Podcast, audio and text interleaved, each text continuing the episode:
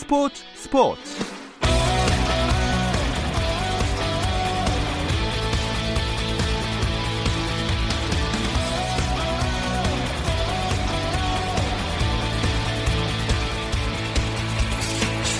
스포츠가 있는 저녁 어떠신가요? 아나운서 김종현입니다. 오늘 하루 스포츠계를 돌아보는 스포츠 타임라인으로 김종현의 스포츠 스포츠 출발합니다.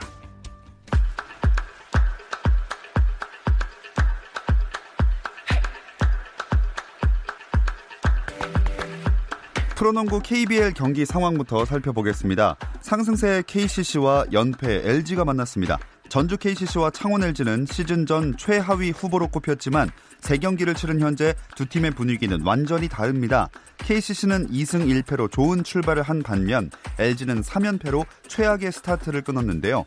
연승과 연패의 기로에 놓인 두 팀의 대결 현재 상황 4쿼터 진행 중이고요. 전주 KCC가 창원 LG에 72대 43으로 크게 앞서 있습니다.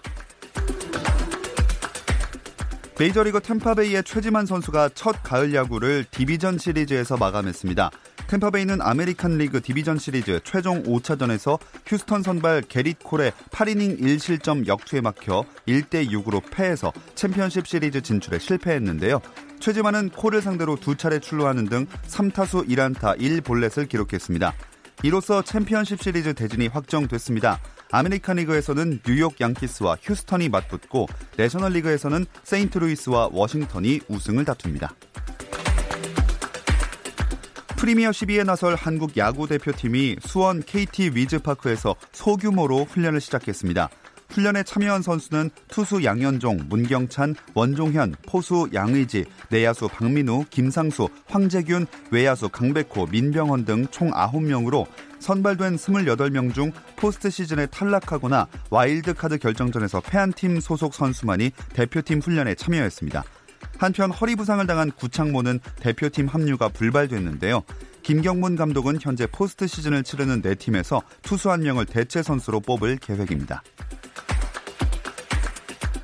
이정은이 미국 여자 프로골프 투어 2019 시즌 신인상의 영예를 안았습니다. LPGA 투어는 이정훈이 남은 대회 결과에 관계없이 올해 신인상 수상자로 확정됐다고 발표했습니다. 이정훈이 신인상을 받으면서 한국 선수들은 2015년 김세영, 2016년 전인지, 2017년 박성현, 2018년 고진영에 이어서 5년 연속 LPGA 투어 신인상을 독식했습니다.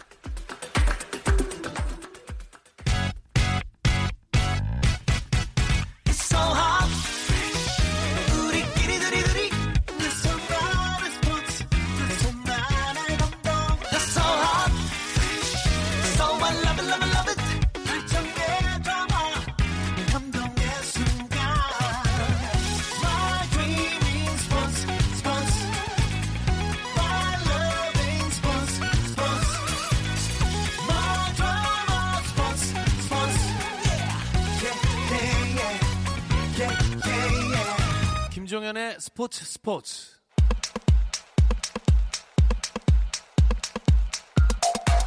국내 축구 이야기 축구장 가는 길 시작하겠습니다. 함께할 두 분 소개해 드릴게요. 중앙일보 송지훈 기자, 월간 축구 전문지 포포투의 배진경 기자 함께합니다. 안녕하세요. 안녕하세요. 안녕하세요. 자 어제 일단 대표팀 경기가 있었는데 오랜만에 허리 각도를 이 예각이 아니라 둔각으로 뒤에 기대가지고 편하게 봤습니다. 예각 둔각 되게 오랜만에 들어온. 어, 전잘 알고 있는데. 아? 공부 안 하셨나요? 아니 예. 너무 오랜만에 쓸 일이 없잖아요 평소에. 아닌데요? 네. 내, 얘 지숙한데요? 아 그렇습니까? 네. 아니, 허리 이런 둔각으로 식으로- 안 하셨나요? 이런 식으로. 농담입니다. 네.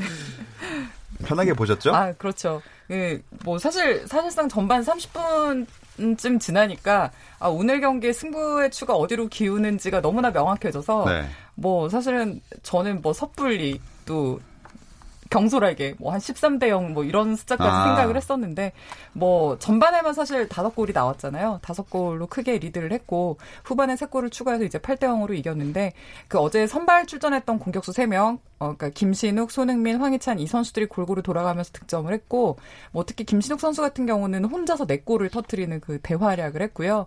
어 그리고 후반에 교체 출전한 권창훈까지 골을 보태면서 뭐 어제 굉장히 좀 낙승을 한 오랜만에 굉장히 좀 월드컵 예선인데도 마음 편하게 봤던 그런 경기였습니다. 네, 뭐한 두 자릿수 골을 터트려 줬으면 좋겠다라는 바람이 있었는데 그것까진 미치지는 못했었던 것 같아요. 어, 뭐 약체를 상대한다 이러면 밀집 수비를 저희가 예상을 하고 났는데 그럴 걱정할 수준도 아니었던 것 같아요. 이 현대 축구의 가장 특징적인 부분 중에 하나가 이제 강팀과 약팀의 어떤 그 실력 차가 많이 좁혀졌다라는 거거든요. 네. 그래서 아무리 우리가 약팀이라고 부르는 나라도 정말 마음 먹고 이제 밀집을 하고 나오면 좀처럼 뚫기가 어렵다라는 게 우리 공통된 그런 이제 분석이고 전망이고 하는데 어제 스리랑카 같은 경우는 뭐 그래도 이 세계 축구가 모두가 다 같은 흐름으로 가는 건 아니구나. 네. 라는 걸 깨달을 수 있었던 그런 나라고 상대 팀이고 월드컵 예선인데도 불구하고 상대를 약간 좀 아, 불쌍하다라는 그런 아. 느낌으로 봤던 게 좀 오랜만이다라는 생각이 들었고요. 어제 그 TV 중계 멘트에도 나왔고 또 관련 기사 예. 그 댓글에도 나왔는데 조현우 선수는 과연 경기 끝나고 샤워를 아. 했을까? 음. 저 정말 궁금했습니다. 물어보고 예. 싶었는데 못 물어봐서 그게 좀 아쉬웠어요. 어, 그거 기사 났어요. 누가 물어봤는데 안 씻었다고 합니다. 네, 샤워를 설마 안 아, 아마 씻었으면 쓰기 좋게 만들어준 말 아, 같고요. 그런가요? 설마 저희 퇴근하고 나서 들어가면 세수는 하는데 씻지는 않지 않, 아. 않지는 저는 제, 않았을까요? 제 생각엔 발은 닦았을 것 아, 같습니다. 그렇죠. 예. 예. 어, 이게 무슨 말이죠? 네, 뭐 그만큼 편하게 네, 네, 네. 그 경기하고 저희도 본 경기였는데 축구에서 골이 나올 수 있는 경우의 수를 거의 대부분 만나볼 수 있었던 경기가 아니었나 싶어요. 음, 사실 그런 경기였고요. 그 감독의 의도가 뭐 거의 들어맞았던 그런 경기라고 볼 수 있겠는데 그 상대가 아무래도 뭐 아까 앞- 앞서서 송지훈 기자가 언급을 했지만 그 피파 가맹국이 200 10개국인데 네. 거기서 이 스리랑카의 랭킹이 202위거든요. 어. 그 정도로 하위권에 있는 팀인데 이런 상대를 대해서인지 이 벤투 감독이 모험해 볼 수 있는 어떤 시도는 다 해봤던 것 같고요. 벤투에서 처음으로 이제 선발 출전한 김신욱 선수의 그 피지컬적인 장점을 굉장히 좀 잘 살려서 경기를 하는 그런 이제 조합을 어제 만들었어요. 뭐, 뭐 빠른 침투가 어, 가능한 선수들, 그 다음에 그 좌우 측면으로 패스를 자유롭게 열어주고 또 침투를 해줄 수 있는 그런 어, 이선의 자원들을 포진을 시켰고요. 뭐 김신욱 선수 같은 경우만 해도 발과 머리로 골고루 활용을 하면서 이제 네 골을 뽑아냈고 어, 특히 어제 좀 주목할 만했던 건 뭐 남태희의 침투 패스도 괜찮았지만 이강인 선수의 그 왼발킥이 굉장히 예. 정교한데 이 선수가 어제 사실 굉장히 어린 나이임에도 불구하고 팀에서 프리킥과 코너킥을 거의 도맡아서 찼거든요. 근데 그런 세트피스로 나온 그 황해찬의 골까지. 그러니까 어제는 사실 우리가 축구를 하면서 볼 수 있는 또 기대할 수 있는 다양한 득점 장면들이 굉장히 골고루 또 여러 선수를 통해서 나오는 그런 모습들을 보면서 아 벤투 감독이 모처럼 굉장히 좀 음. 흡족해 하는 그런 공격 작업이 아니었나라는 생각이 듭니다. 네. 이 경기 시작하기 전에 두 분은 스리랑카전을 어떤 점을 좀 중점을 두고 지켜보셨었나요? 일단 그 남태희 선수가 이제 11개월 만에 대표팀에 돌아왔잖아요. 예. 대표팀에 있을 기간에는 뭐 벤투호의 황태자다 이렇게 음. 평가로 받을 정도로 정말 많이 뛰어주고 좋은 모습을 보여줬는데 오랜만에 들어온 대표팀에서 과연 어떤 모습을 보여줄까가 저는 개인적으로 상당히 궁금했었고 그리고 뭐 일단 상대팀에 대한 부담이 워낙 적은 경기였기 때문에 예. 이 벤투호 경쟁력을 평가한다 뭐 이런 차원보다는 전체적으로 우리 선수들 좀 몸 가벼운가 네. 뭐 분위기는 어떤지 이런 거를 좀 이제 좀 가볍게 터치하고 가는 그런 경기였던 것 같습니다.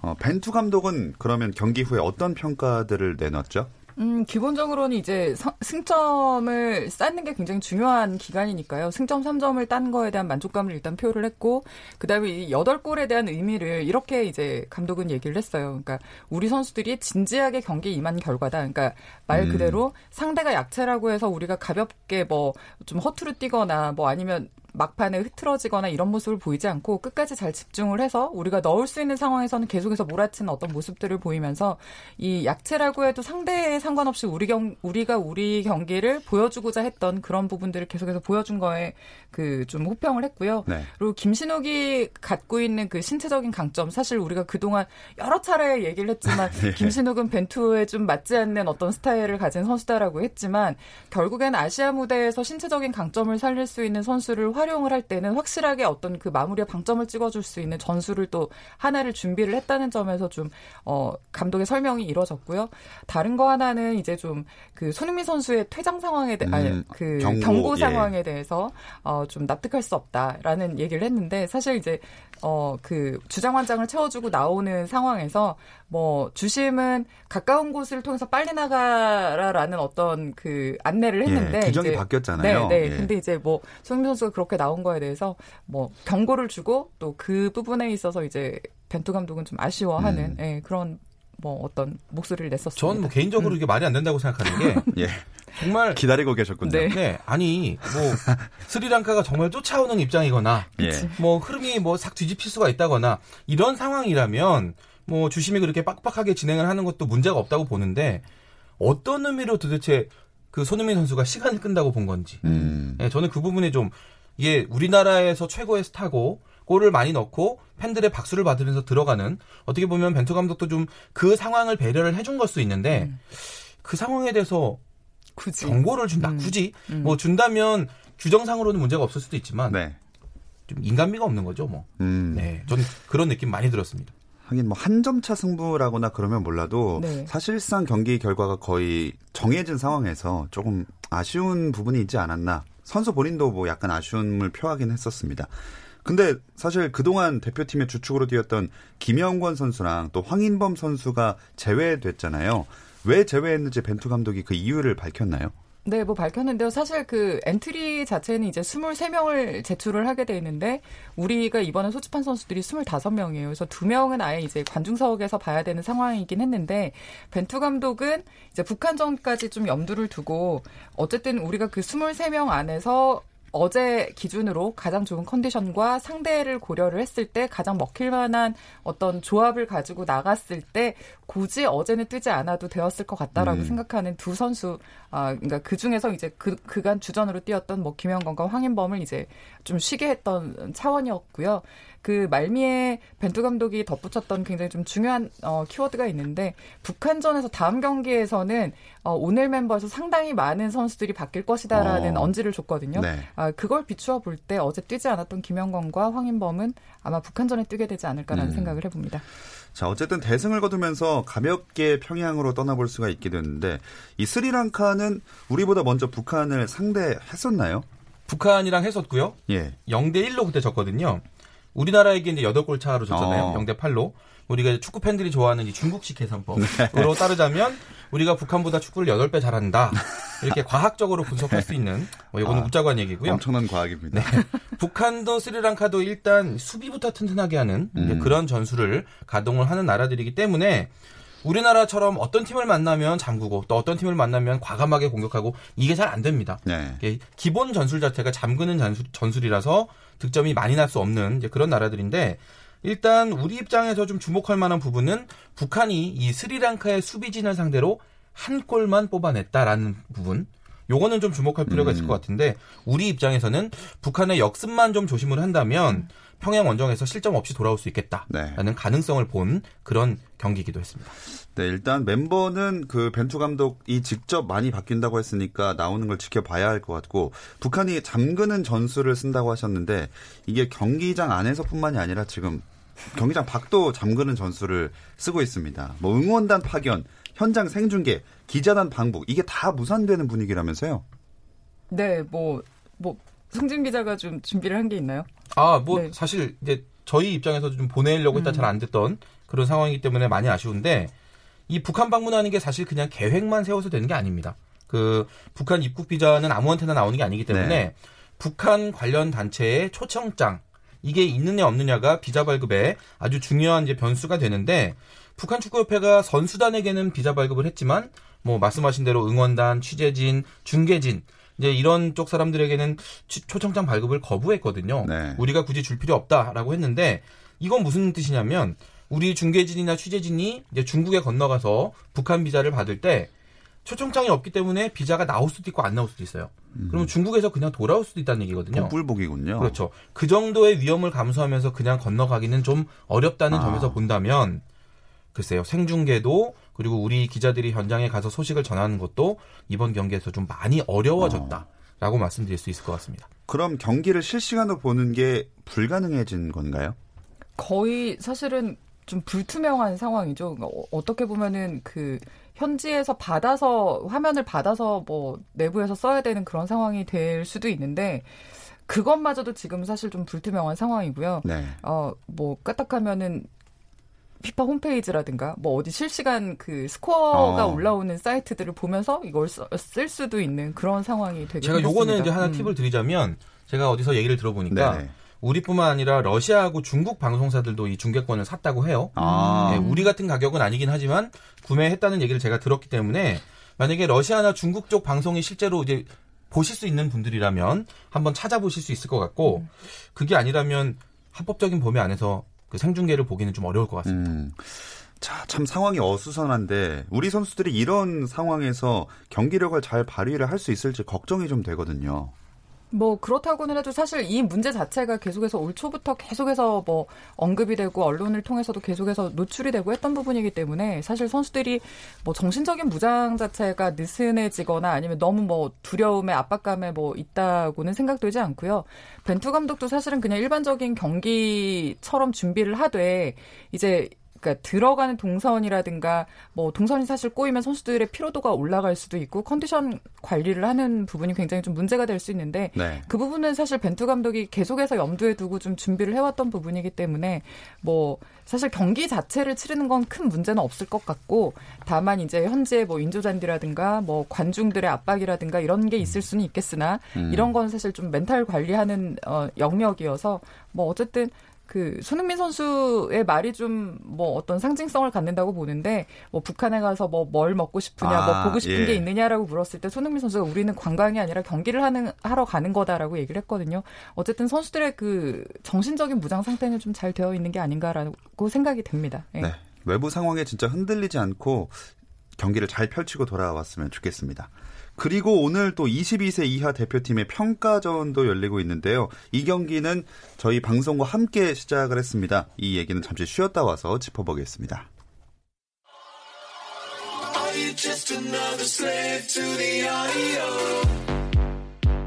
국내 유일 스포츠 매거진 라디오 김종현의 스포츠 스포츠 자, 축구장 가는 길 김학범 감독이 이끄는 22세 이하 축구 대표팀 평가전을 짚어보기 전에 일단 카타르 월드컵 아시아 지역 2차에서 다른 경기들이 어떤 결과를 냈는지도 짧게 알아보겠습니다. 일단 여기저기서 꿀잔치였습니다. 이 B조에서 호주가 네팔에 5대 0으로 이겼고요. F조 일본은 몽골의 6대 0승, 그리고 A조 중국이 괌에 7대 0으로 이겼습니다. C조의 이란은 캄보디아 상대로 14대 0으로 이겼는데 이 경기는 여성 관중을 허용한 첫 경기였기 음. 때문에 경기 자체의 의미도 있었고 스코어도 상당히 크게 났고요. 박항서의 나라 우리 베트남은 말레이시아와 경기를 했는데 예. 꽝하이 선수 결승골이 나오면서 1대 0으로 이겼거든요.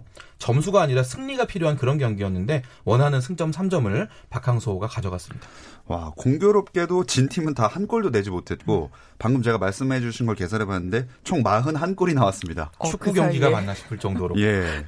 암산 그 암산이 막 네. 아니요, 저 펜을 갖고 있거든요. 네, 다 적어놨습니다. 네. 네. 암사는 아니고요.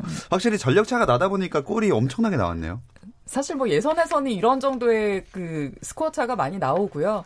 이게 좀 정상인 것 같아요. 이렇게 좀 음. 확실한 공격수들이 있고 수비가 단단한 팀은 뭐 체격과 또 절, 전력 전술에서 좀 차이가 나는 팀을 상대로 좀 많은 골을 터트리는 게 일반적인 흐름인 것 같고요. 이제 우리가 좀 생각하고 기대하는 그 굉장히 타이트한 흐름 예. 또뭐 접전 이런 거는 아무래도 3차 예선으로 넘어가야지 되겠죠. 그렇습니다. 그리고 다시 이제 오늘 경기로 돌아오겠습니다. 22세 이하 대표팀이 우즈베키스탄을 상대로 평가전을 치르고 있는데 우즈베키스탄이 아시아 축구 연맹 23세 이하 챔피언십에서 같은 조에 편성된 나라 아닌가요? 우즈베키스탄이 이 중앙아시아의 간판 예. 나라고 경쟁력이 꽤 있는 팀이기 때문에 사실 김학범호가 평가전을 먼저 잡아놨는데 예. 공교롭게도 이제 조추첨에서 같은 조에 묶이는 바람에 아하. 모양새가 살짝 이상하게 됐습니다. 원래 이런 경우에 평가전을 아예 취소하는 경우도 많거든요. 네. 그런데 두 나라가 다 그냥 하자라고 오. 합의가 됐기 때문에 경기를 하는 거고 내년 1월에 이제 최종 예선에서 만날 이제 두 나라인데 3개월 전에 이렇게 서로 좀 맛을 볼 수 있는 네, 그런 기회가 생기게 됐습니다. 네, 아, 일단은 지금 전반 한 14분가량 지나고 있는데 0대 0인 상황이고요. 이 경기에서 양 팀 다 도대체 뭐 다 보여줘야 하는지 아니면 숨겨야 하는지 고민이 엄청나게 많았을 것 같아요. 음, 사실은 이거는 좀 괜찮은 팀을 상대로 우리의 어떤 그 경쟁력을 확인해 예. 볼수 있는 그 모의고사 차원이었기 때문에 사실은 좀 제대로 된 시월- 실험을 해보고 싶었을 텐데 다 드러냈다가는 내년 3개월 뒤에 이제 좀 곤란한 상황이 될 수도 있기 그렇죠. 때문에 뭐 사실 오늘 뭐 이따가 좀 소개를 드릴 수 있을 것 같은데 오늘 감독이 뭐 아주 의미 있는 포메이션을 가지고 나온 건 아니고 아마 이게 연막인 것 같아요. 어. 쓰리백을 들고 나왔는데 아 아무튼 이런 식으로 포메이션에도 약간의 어떤 그 변칙을 주고 또 이번에 감독이 소집을 했을 때 소집한 26명의 선수들을 두 경기 동안 모두 다 투입을 시키겠다는 의지를 보였거든요. 음. 그러니까 다양한 선수들의 조합과 어, 선수들 개개인에 대한 좀 검증이 이루어질 것 같고요.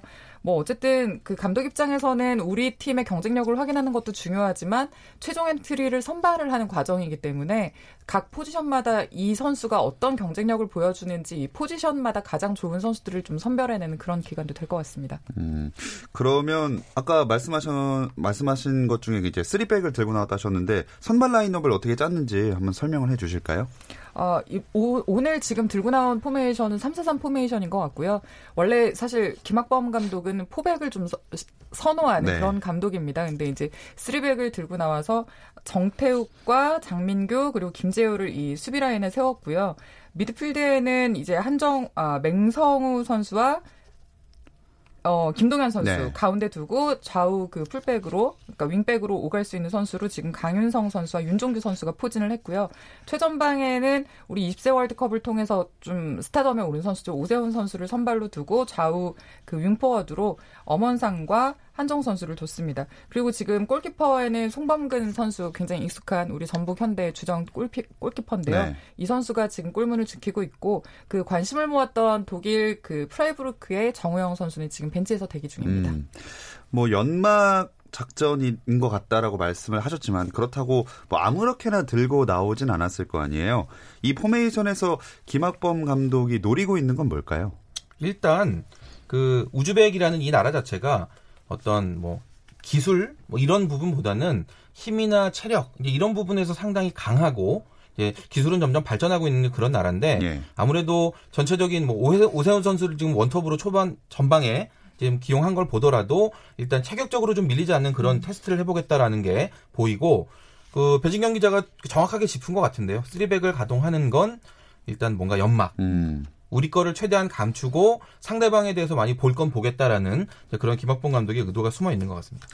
그 사실 제가 경기 16분 이제 7분 지나고 있는데 경기가 어떻게 진행되고 있나요라고 여쭤보고 싶지만 그 저희 방송과 함께 시작하기 때문에 좀 말씀을 해주실 수 있을까요? 글쎄 지금 예. 지금까지의 흐름으로 봤을 때는 어쨌든 감, 그 김학범 감독이 가장 좀 중시하는 부분 중에 하나가 수비에서의 안정감과 조직력을 키우는 부분이거든요. 네. 아마 지금 그런 그 형태를 갖춰가는 중이라고 볼 수 있을 것 같고요. 그 사실 이번에 소집된 선수들도 호흡이 아주 딱 들어맞는다고 보기는 어려울 텐데 이 그 감독이 주문을 했던 어떤 뭐 지역적인 그 방어라든가 그리고 우리가 그 공격으로 전환하는 부분에 있어서 얼마나 좀 매끄럽게 할 수 있는지를 좀 점검을 해볼 텐데 지금까지는 좀 그냥 특별한 상황이 나오지 않고 계속해서 공방이 좀 벌어지고 있는 것 같습니다. 네, 어, 지금 아직까지 계속 0대 0 흐름으로 가고 있고요. 말씀하신 대로 최종 명단이 발표가 되지 않았기 때문에 오늘 평가전 결과에 따라서 변화가 있을 가능성이 좀 있죠. 평가전이라는 건 말 그대로 이 점검해보는 그런 의미가 이제 큰 그런 경기이기 때문에 이 멤버가 그대로 다 최종 예선 간다? 저는 그거 절대 동의할 수 없고요. 음. 김학범 감독 입장에서는 이미 뭐 주전으로 지금 확정된 아 이 친구는 꼭 데려간다라는 그런 친구들보다 오늘 경기를 통해서 뭔가 경계선에 있는 선수들 있잖아요. 네네. 뽑을까 말까를 고민 중인 그런 선수들에 대해서 좀 더 집중을 할 것 같고 그리고 그 김학범 감독도 살짝 이제 그 의도를 내비치긴 했는데 뭐 백승호라든지 이강인이라든지 이런 선수들도 뽑을 수 있다면 최대한 다 뽑겠다라는 이제 그런 의지가 있기 때문에 만약에 그런 선수들이 나중에 참여할 수가 있게 된다면 뭐 선수 구성은 많이 달라질 수도 음. 있겠죠. 지금 여기 있는 선수들도 출전 시간이 얼마가 됐든 가지고 있는 걸 최대한 다 보여주는 이제 그런 정도의 집중력이 필요합니다. 자, 과연 어떻게 경기가 전개될지 이게 또 KBS에서 중계를 하고 있기 때문에 라디오 들으시다가 TV도 볼 시간이 되시면 함께 봐주셨으면 좋겠습니다. 네. 자, 왜 웃으시죠? 아니 왠지는 모르겠지만 짠한 네, 거. 아, 아니야. 이, 예, 이런 애사심은 꼭 필요하다고 생각되고요. 네, 우리 청취자 여러분들 다 요 방송 들으신 다음에는 바로 다 축구 보시는 걸로. 예, 감사합니다. 뭔가 보면서 듣고 있지 않을까라는 아. 생각이 들어서 그렇죠. 네. 네. 저는 방송용 애사심이었고요. 자, 이 경기를 통해서 우즈베키스탄을 얼마나 분석해 볼 수 있을까요? 아, 사실 우즈베키스탄도 저희랑 비슷하다고 생각을 해요. 그러니까 어차피 김학범 감독이 생각하는 것처럼 우즈베키스탄 감독도 모든 걸 보여줄 수는 음. 없다라고 생각을 하고 적절히 이제 그 선수를 좀 실험하고 검증하는 과정일 텐데 그럼에도 불구하고 분명히 여기서 번 뜩 이는 네. 선수가 분명히 있을 거거든요. 음. 사실 김학범 감독이 그런 얘기를 했어요. 어, 아, 지금- 네, 방금 번뜩하는 예, 선수가 나왔죠. 선수 번뜩했죠. 네. 그렇죠. 네, 이런 선수를 우리가 조심해야 된다는 그렇습니다. 얘기입니다. 네, 실점했습니다. 네. 네. 저 한국이 실점했는데 저희가 웃고 있었어가지고. 아, 평가전이니까요. 네, 자수르백 야크시바예프라는 선수가 네. 네. 득점에 성공을 하면서 음. 1대 0으로 뒤지게 됐습니다. 사실 저렇게 순간적으로 침투하는 선수들에 대해서 우리 수비가 얼마나 민첩하고 기민하게 대응을 할 수 있느냐, 뭐 예. 수비수 개인뿐만이 아니라 조직적으로 또 얼마나 이렇게 잘 압박을 할 수 있느냐가 굉장히 좀 중요할 텐데, 뭐 어떤 작은 실수라든가 이런 것도 좀 주의를 해야 될 것 같고요. 사실 이런 장면들을 감독이 경계를 하면서 어떤 선수를 요주의 대상으로 봐야 하는가를 잘 분석을 하겠다라고 이제 경기 전에 얘기를 했거든요. 근데 바로 딱 이런 실점 장면이 나왔네요. 네. 이 야크시에프 선수를 우리가 좀 눈여겨봐야 되겠다는 생각도 드네요. 네. 개인 돌파에 이은 실점이었기 때문에 음. 앞으로 남은 시간 동안에도 조심을 해야 될 것 같습니다. 자, 시간이 굉장히 빨리 지나고 있어서 이제 K리그 얘기도 좀 해볼게요. K리그 팀들은 파이널 라운드 앞두고 숨고르기에 들어가 있겠네요. 네, 1위부터 6위가 경쟁하는 그룹 A는 지금 울산, 전북, 서울, 대구, 포항 그리고 강원까지로 이제 문이 닫혔습니다. 그룹 B는 7위 상주부터 수원, 성남, 경남, 인천을 거쳐서 최하위 제주까지 6팀인데 오늘 16일에 이제 미디어데이 일정이 잡혀 있거든요. 예. 한 시즌 농사를 앞두 다 마치고 이제 네. 수확을 남겨놓고 있는 그 축구 농부들의 마음 어, 네, 그날 확인하실 수 농구. 있습니다. 어, 좋습니다. 그 상위 그룹, 하위 그룹 관전 포인트가 어떻게 되는지 짧게만 짚어주실까요? 상위 그룹인 파이널 A에서는 아무래도 우승 다툼이 가장 좀 중요하게 보일 텐데 울산과 전북이 승점 1점 차로 지금 계속해서 싸우는 중이고요. 뭐 3위 서울이나 대구 그리고 5위 포항까지도 사실은 지금 3위를 두고서 다툴 음. 수 있는 상황이 됐기 때문에 굉장히 좀 치열하게 앞으로 남은 다섯 경기가 벌어질 것 같습니다. 그리고 하위 그룹에서는 사실 그 하위권에 지금 현재 상태로는 경인제로 끝났는데 예. 이 순서가 바뀔지 아니면 뭐 그대로 유지가 될지 음. 제주가 진짜로 강등이 될지 이게 지금 좀 관심사가 네. 되고 있죠. 경남, 인천, 제주의 세 팀의 싸움 하위 그룹에서 눈여겨 보면 될 것 같습니다. 자, 그럼 축구 이야기는 여기까지 나누겠습니다. 월간 축구 전무지 포포투의 배진경 기자, 중앙일보 송지훈 기자, 고맙습니다. 감사합니다. 감사합니다. 자, 농구 경기를 다시 결과 짚어드리겠습니다. 경기 종료됐는데요. KCC가 LG에 81대 59로 대승을 챙겨갑니다. 주말에는 9시 20분부터 함께 하실 수 있고요. 저는 월요일 8시 30분에 다시 뵙겠습니다. 김종현의 스포츠 스포츠.